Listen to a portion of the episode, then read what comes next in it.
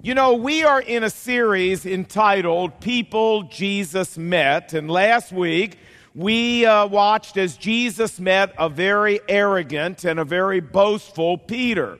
And based on the conversation that they had, we discussed three things that God wants us to know about our troubles. If you missed that message, I urge you to go over to the bookstore after we're done today and get the C D, or go to our website and download it or podcast it. Today, we want to look at the very same encounter that Jesus had with Peter, except that this week, we want to focus on a different issue. This week, we want to talk about the dangers of arrogance. And so this week, we want to go back two thousand years and see what happened there with Peter and Jesus. And then we want to scroll all that forward and talk about, well, what difference does that make to your life and my life today? So let's begin.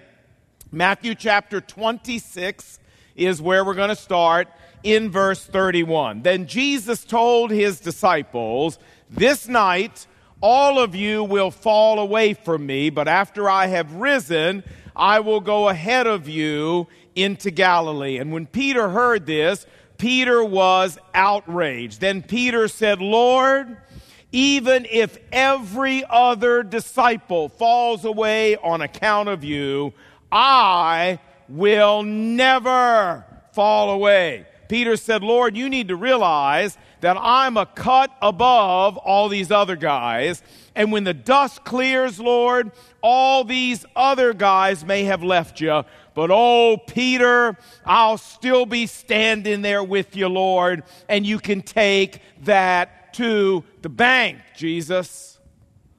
Then Jesus said to him, "I tell you the truth, Peter, this very night, before the rooster crows, you will deny me three times." Actually, Jesus says, "Peter, you're going to do worse than all of these other guys. They're going to desert me, but you're actually going to deny me not once. You're going to do it three times." But Peter declared, "Lord, even if I have to die with you, I will never deny you." Look at this. Peter is so sure of himself that he actually argues with the Lord Jesus about this.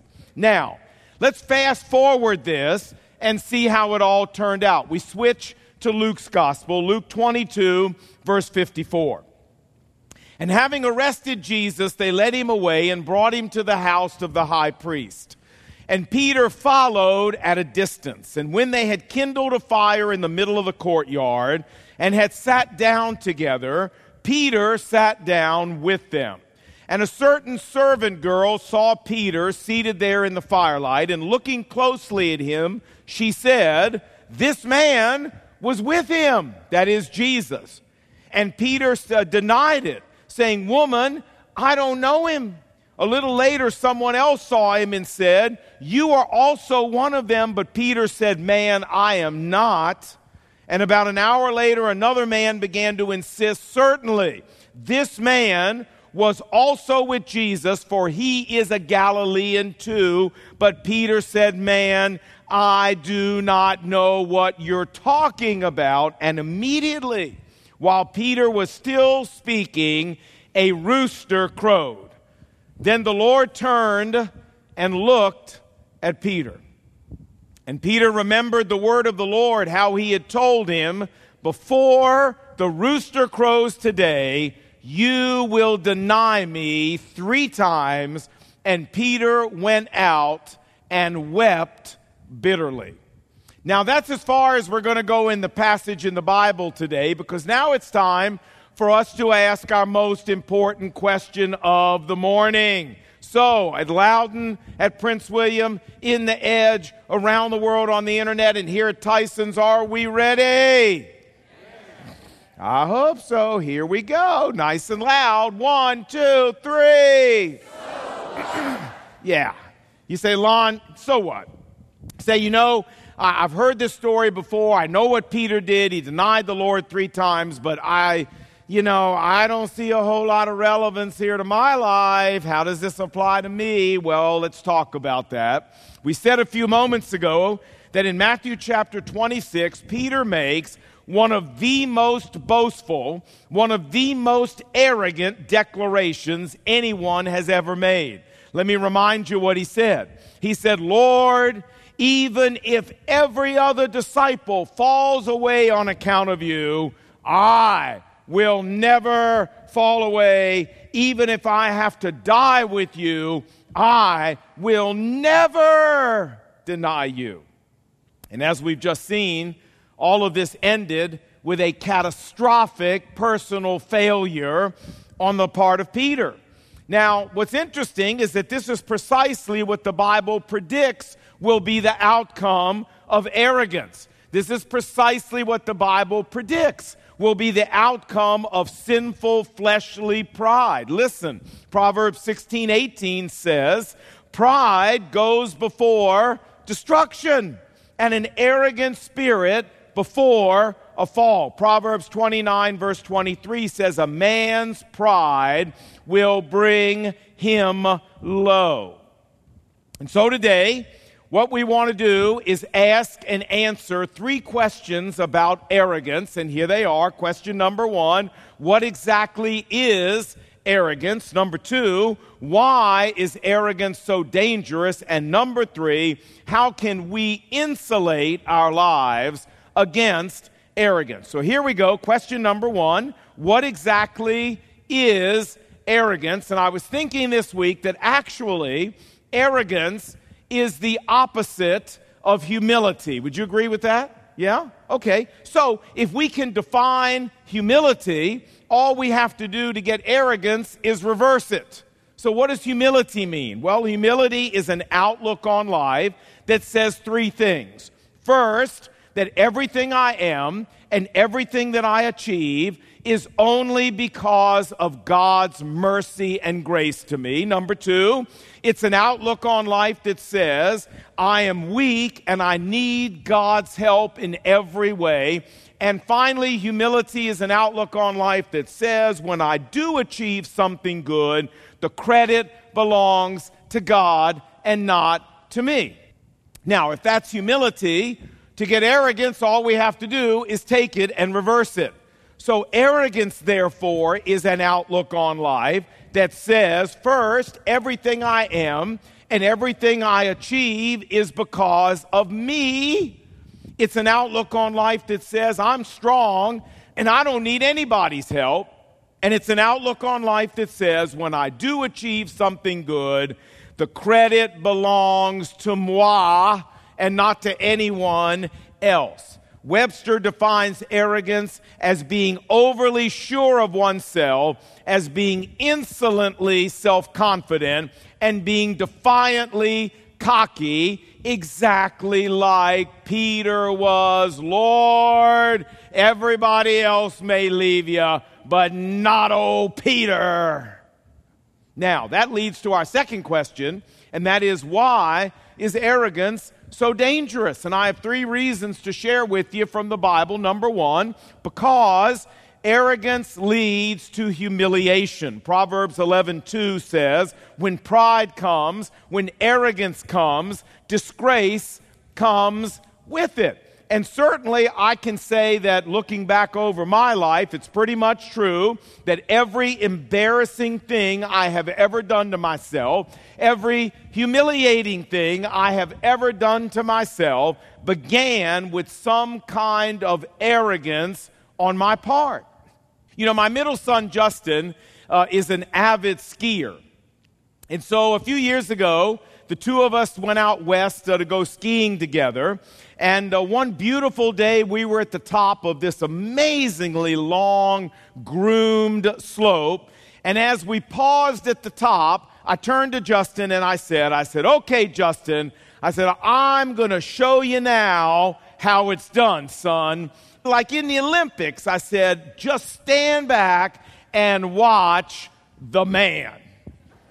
And then I pulled my goggles down and I pushed off, and away I went. And as I was flying down this slope, I, I turned behind me to look back at Justin and to taunt him that I was in front of him. And when I did that, the front of my skis crossed, my tips crossed, and I went straight over onto my face, directly over the skis. But it gets worse, because I had all that slinky clothing on, you know, that you wear when you ski. And so I'm on my belly now, and there's no way to, uh, there's no friction. I can't stop myself. I can't slow myself down. Uh, my skis came flying off. My poles went flying. And I came down this slope, barreling down this slope, uh, on my belly, like a big old ski plow, yelling at people, "Get out of the way! Get out of the way!" Finally, I came to a degrading and humiliating stop at the very bottom of the slope, right in front of the lodge. And Justin, as I was lying there on the ground trying to pull myself together, skied up with my poles and my skis in his hand, and I rolled over and I said to him, I said, "So Justin, how would you score that run? Maybe a, a six point one? And he said, "No, Dad." He said, "I'd score that a nine one one. Yeah. What did I say? Every embarrassing thing I have ever done to myself in my life started with some kind of arrogance, and this is reason number one why arrogance is so dangerous, because it leads to humiliation in our lives. But there's a second reason, and that is because arrogance leads to self-destruction. There's an interesting book published several years ago by Harvard Medical School psychologist Stephen Berkless. The name of the book is The Success Syndrome. And in this book, Doctor Berkless analyzes some of the most self-destructive people in recent history. Names like Leona Helmsley, Howard Hughes, Dennis Levine, Gary Hart, Imelda Marcos, Jimmy Swaggart, Jim and Tammy Baker, Pete Rose. But you know, his book was first published in nineteen eighty-six, so we need to add a few new names to that list. Names like Bernie Madoff and Tiger Woods and Elliot Spitzer and Ted Haggard and John Edwards and South Carolina Governor Mark Sanford and on and on and on. And in the book, Berkless says, and I quote, he says, "One of the core attributes of people who achieve stellar success without the psychological bedrock to prevent personal disaster is," what's the next word? Arrogance. There you go. Isn't this interesting? Harvard Medical School is finally catching up with the Bible. Isn't this wonderful? Because the Bible's been telling us for thousands of years that this is the way it is. Proverbs sixteen eighteen, pride goes before destruction and an arrogant spirit before a fall. And let me tell you why. Friends, it's because arrogance makes us think that we're invulnerable. Arrogance makes us think that the rules are for everybody else, not us. Arrogance makes us think that we are so smart that we can always beat the system no matter what. And the result is we get careless, and the result is we get sloppy, and the result is we get reckless, and the result is we get decked. I mean, Tiger Woods, Elliot Spitzer, Bernie Madoff, Ted Haggard, John Edwards. I mean, what were these people thinking?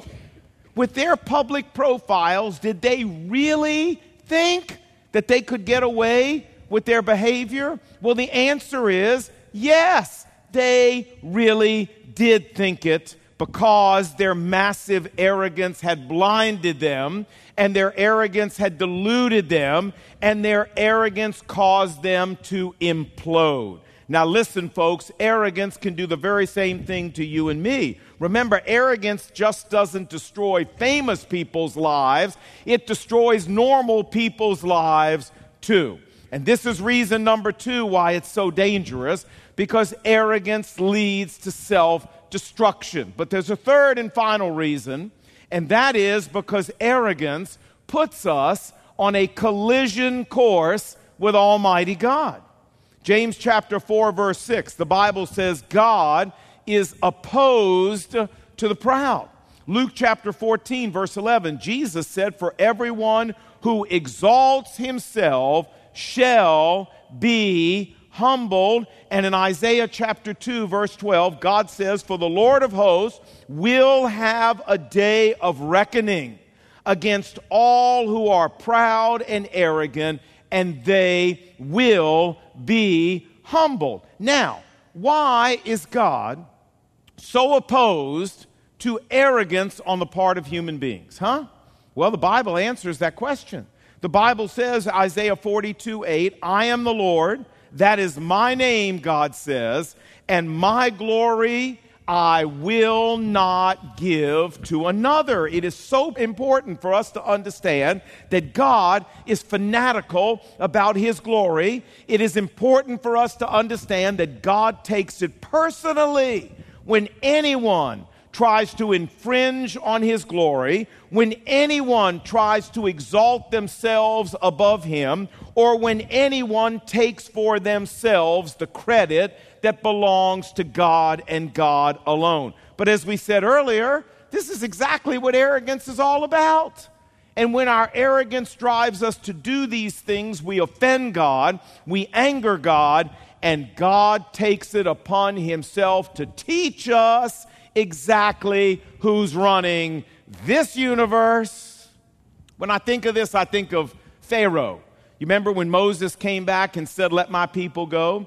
And Pharaoh said, Exodus chapter five, verse two, he said, who is the Lord that I should obey His voice?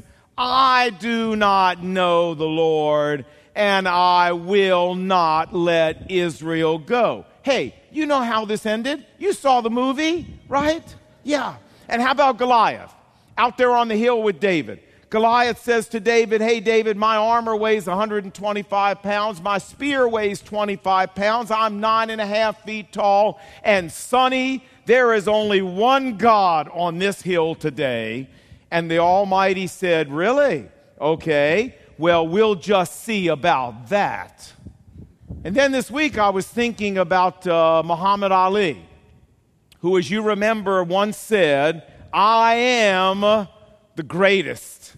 When you're as great as I am, he said, it's hard to be humble. Man, I'll tell you, it's tragic to see what's happened to this poor man today. I don't know if you've seen him recently. He has Parkinson's disease, and the poor man can't even speak. And folks, listen, as followers of Christ, when you and I project the same attitude as these guys we just talked about, it forces God to teach us the very same lesson that He taught them. Now, it's true that as followers of Christ, often God does that a little more mercifully to us than He did it to them, but even getting hit by a merciful train still hurts. Ask me. I know. And this is reason number three why arrogance is so dangerous. It puts us on a collision course with Almighty God. And so in light of the fact that arrogance is dangerous because it's humiliating and because it also leads us to self-destruction and it puts us on a collision course to God, then friends, we ought to ask the question, how can we insulate our lives against arrogance? But before we do that, may I just say this one thing, and that is, it's my opinion that arrogance is the mother sin of all sins. Think about it for a moment. Adultery, fraud, stealing, cheating, lying, scheming, treachery, betrayal, they all sprout from the same arrogant notion that it's all about me. It's the mother sin of all of them. So how do we insulate our life from this dangerous thing? Well, I've got three suggestions and we're done. Suggestion number one is by comparing ourselves to the right standard. My oldest son, Jamie, uh, in nineteen ninety-five, matriculated to the United States Naval Academy. And you know, when Jamie was in high school, I mean, he's a pretty smart guy. He was always in the top five percent of his class, the top three percent of his class. And so when, when he was in his first year at the academy, I remember asking him, how you doing? I mean, academically, are you keeping up? How's it going? And I'll never forget what he said to me. He said, Dad, he said, you need to understand this is not high school. Everybody here is smart. Well, I watched as God, through four years, brought some true humility into the life of my son. And you know, it wasn't that my son was becoming less smart. It was that he was now comparing himself to a higher standard of student. He was comparing himself to a tougher standard of student. And my friends, this same process works in life in general. When we compare ourselves to other people around us, it's really easy for us to be arrogant. But when we compare ourselves to a higher standard, a tougher standard, by that I mean when we compare ourselves to the almighty, sovereign, omnipotent, holy God of the universe, well, then it makes us say, like David said, Psalm eight, verse four, "What is man that you take thought of him? Who am I, Lord, that you take thought of me? And who am I that you care for me?" The bottom line is that the more you and I are in the Bible every day, learning who God really is, being impressed by His awesomeness and His holiness and His massiveness, the harder it is for us to be arrogant about what we are in comparison to Him.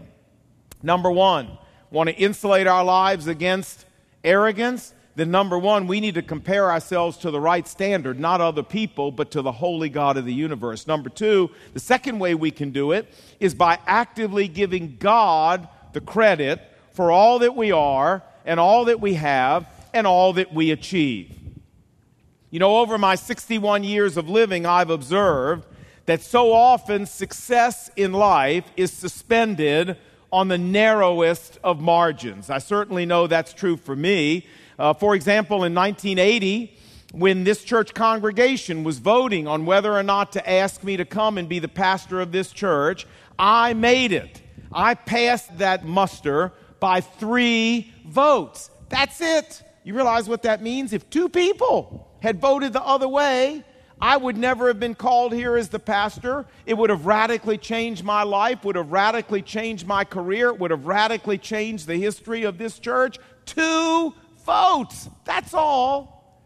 And I'll bet as you look back in your life, you can also see that there are a lot of those small little things that if they had gone the other way instead of the way they went, oh my gosh, how different your life would be, and not for the good. Now, let's ask the question, what if some of those little items that fell your way had fallen the other way, huh? You say, well, Lon, I got to tell you, I'm smart enough that I would have figured out some way to compensate. Really? Well, what if your heart had stopped? Are you smart enough to figure out a way to compensate for that? And who kept your heart beating all those years that got you where you are today? You didn't. And friends, who caused all those little details to fall your way instead of falling the other way? You didn't. And who gave you the gifts that you used and the talents you used to get to where you are today? You didn't. First Corinthians chapter four, verse seven, Paul says, "What do you have that you didn't receive? And if you received it, why do you boast as though you didn't receive it?" Boy, that's a good question. And it leads the Apostle Paul to say later in First Corinthians fifteen, verse ten, "By the grace of God, I am what I am." Listen, you are what you are today by the grace of God. of God. And I am what I am today by the grace of God. You have what you have today by the grace of God. And I have what I have today by the grace of God. And you have achieved what you've achieved in your life, and I have achieved what I've achieved in my life by the grace and the mercy of Almighty God. And people who truly believe this don't become arrogant. And let me just say, let me just say it's not good enough for us to act like we believe it on the outside. Somebody gives us a compliment and we go, oh, phew, no, no, no, no. It's God, the grace of God. Forget that nonsense. The question is not whether you say it on the outside. The question is, do you really believe it in your heart? Do I really believe that in my heart?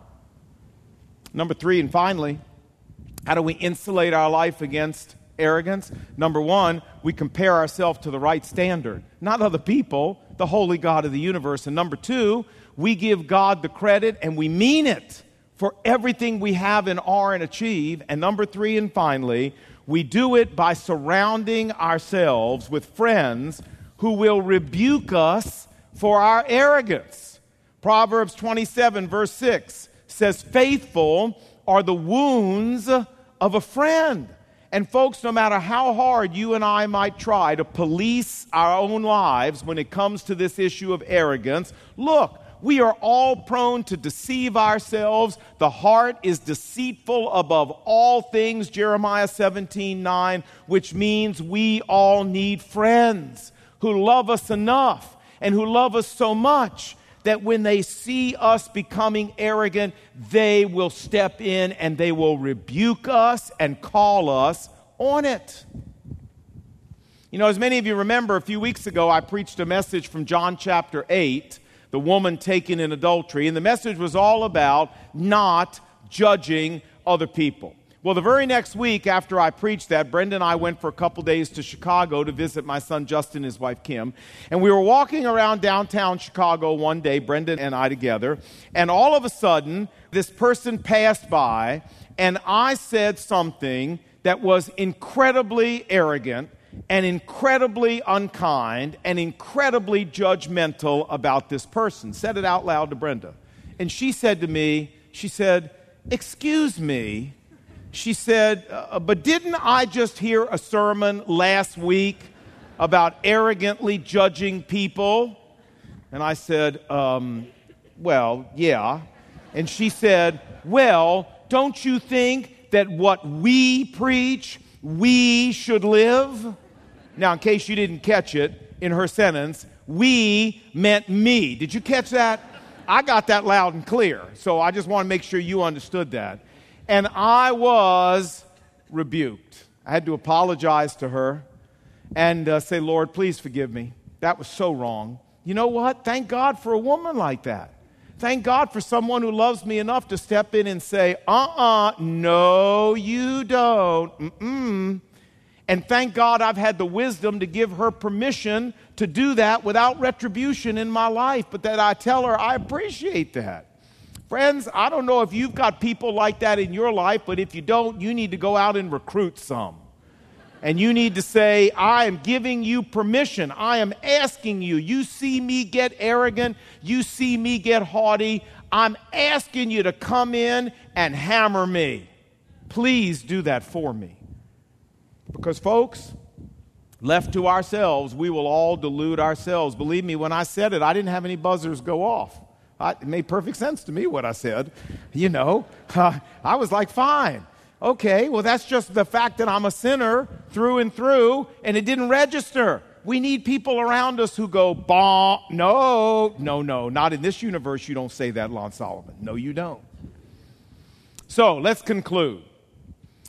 Romans chapter twelve, verse three, the Apostle Paul said, one of my favorite verses in the Bible, he said, I say to every one of you, do not think of yourself more highly than you ought, but rather think of yourself with sober judgment. Paul said, don't get too big for your britches and watch out for arrogance in your life. And I can't think of any city in America where this message is more needed than in this city where we live.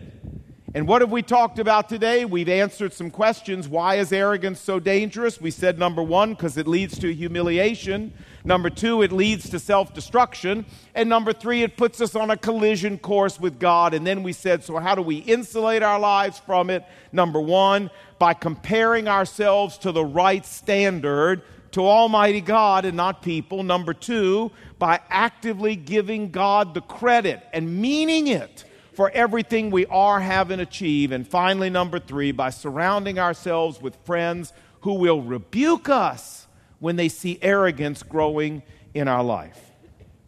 You know, let me close by saying I was in the lobby a few weeks ago between services shaking hands, and this gentleman came up to me and he said, you know, that was a great message and really appreciated that, and went on and on and on. And I said, I said, sir, pray for me. And he said, why didn't you just say thank you? And I said, well, because what I really need is not a compliment. What I really need is for you to pray for me. Because, sir, all the seeds for my own destruction live right inside of me. I don't even need anybody's help to self-destruct. I can do it all by myself. I need you to pray for me. And listen, friends, I understand that my arrogance is my worst enemy. And I hope that you understand that your arrogance is your worst enemy. And if you don't understand that, then you are in worse trouble than I thought you were. We need to get that. We need to understand we have met the enemy, and the enemy is us, and that we carry the seeds for our own self-destruction. Folks, may God protect us from ourselves. May God protect us from the sin and the arrogance that lives in our life. And I hope you'll take this message to heart and do some of the things that need to be done to insulate ourselves. Let's pray together. Heavenly Father, thanks for speaking to us today about a very real problem. In fact, in this city, I can't think of any problem that's bigger. And so I pray, Lord, that you would protect us from the influence of this town, and protect us, Lord, from the, the, the power of our own sinful, fleshly nature that carries the seeds of arrogance and self-destruction everywhere we go. Lord, I pray that you would speak to us deeply and help us to put into practice the measures we need to to insulate our lives from arrogance that would seek to embarrass, humiliate, and destroy us. Lord, change our lives, because we were here today and we sat under the teaching of the eternal Word of God. We pray these things in Jesus' name. And what did God's people say? Amen. Amen.